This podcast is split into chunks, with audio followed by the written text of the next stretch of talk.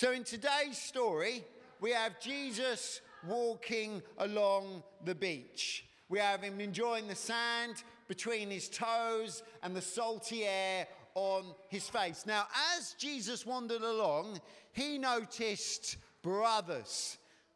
What do you think he noticed about their brothers? What would make you notice brothers as you were out and about? Do you think they were playing nicely? Do you think they were seeing how many different ways they could serve each other and be kind to each other? Or do you think they were probably arguing and squabbling over the nets? Uh, they were probably fighting over who caught the most fish. Well, that's what I'm guessing. That they were arguing and fighting, and Jesus thought, you know what? Um, I'm going to go and talk to them. Now, has anyone ever here been fishing? What do you need when you go fishing?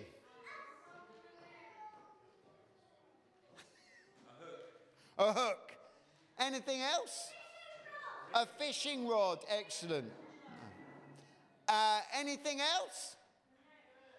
Nets, very good. So when these fishermen went out, they would have nets and they would have boats and they would go deep into the Sea of Galilee and they would scoop up large amounts of fish with their nets.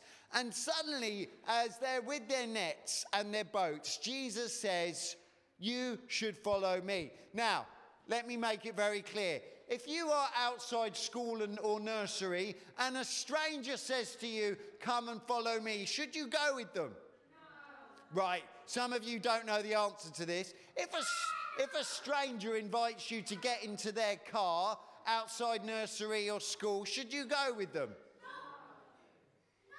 No. Right, some of our children need to hear the adults know this. Should you go with them? You should not go with strangers. If they invite you to have a look at their puppies or that they are lost and need directions, you should not go with strangers. But thankfully, Jesus wasn't there to kidnap these brothers. He didn't even want them to just walk behind them.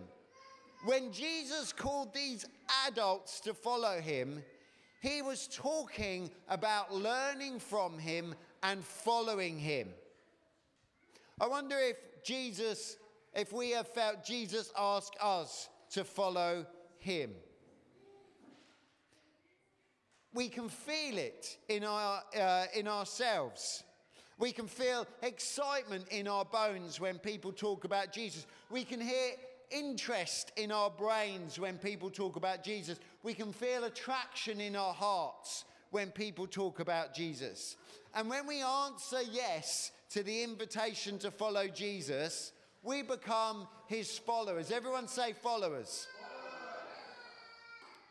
And we know that many here this morning have felt that call in their hearts to follow him. So the next question is how do you follow Jesus? What does it look like to follow Jesus? If we're not getting into his van or his car and getting kidnapped what does it mean to follow Jesus? Well, uh, one way we can follow Jesus is by looking at our Bibles. Some of us have got digital ones. Some of us have just been introduced to the fact that you can get paper ones and that all the books in the Bible are in a particular order and that you don't just do a Google search on them. We can also follow Jesus through the Holy Spirit, which He puts in our hearts that the Holy Spirit can lead us to do what's right and good and generous and kind. And we can also learn by other Christians, by what other Christians say is good and right, and copy them. Now, the very first thing we learn about when we follow Jesus is that he died and rose again. Can I have a hallelujah? hallelujah. Excellent. Some of you look so concentrating on colouring, and it's a blessing to my heart. Um, so he died and rose again, and that's the very first thing that we need to know when we follow Jesus, and that he's given us a new life. And then we can leave our old lives behind and have brand, shiny, new ones. Everyone say, wow. wow. Everyone say, shiny. shiny. Everyone say, shiny. Excellent.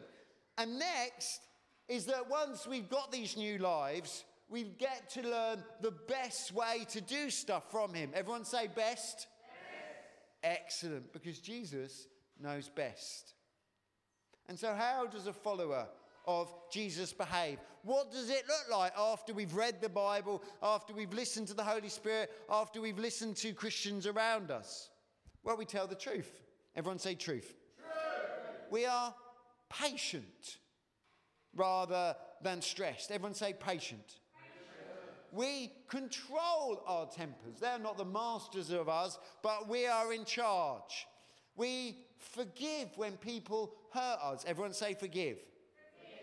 We are kind to our enemies. We are generous to them. We do good to them. And we pray. That is what a follower of Jesus looks like. And next, and this is the final thing and the final part of today, is we don't just follow Jesus ourselves, we invite other people to follow him too. And Jesus told those first fishermen, I want you to be fishers of people. The question is, how do you catch a person for Jesus? Do you use a big hook? Excellent. I'm glad someone said no there. Do you use a big net and drag them to church? Do you use a harpoon, skewer them, and uh, uh, wrap them to the top of the car and then bring them to Big Church Day Out? No. No. We explain the difference Jesus has made to our lives. And, when we, and then we invite them to follow him too. And so this week, I have only two things to suggest to you this morning. I want you to know what it means to be a follower of Jesus. I want you to know what it is to be uh, saved and to behave as Jesus wants you to behave in the best possible way. And secondly, there's the simple invite that you get to invite other people to know Jesus too. As far as I'm aware, every single person in this room only uh, started following Jesus because someone invited them to do so. And so each of us has that privilege of inviting someone else too. Excellent. If you bow your heads, I'll close in prayer. Heavenly Father, we thank you for this story. We thank you that these brothers decided to follow Jesus and change the world. Lord God, I pray that you would help each of us follow you. May we know what it is to have a new heart. May we know what it is to follow you in the way we behave. And Lord God, I pray that each one of us would uh, shine brightly in our schools and nurseries, in our workplaces, and in our homes. And that we would uh, be able to invite other people to follow Jesus too. And all God's people said, Amen. Amen.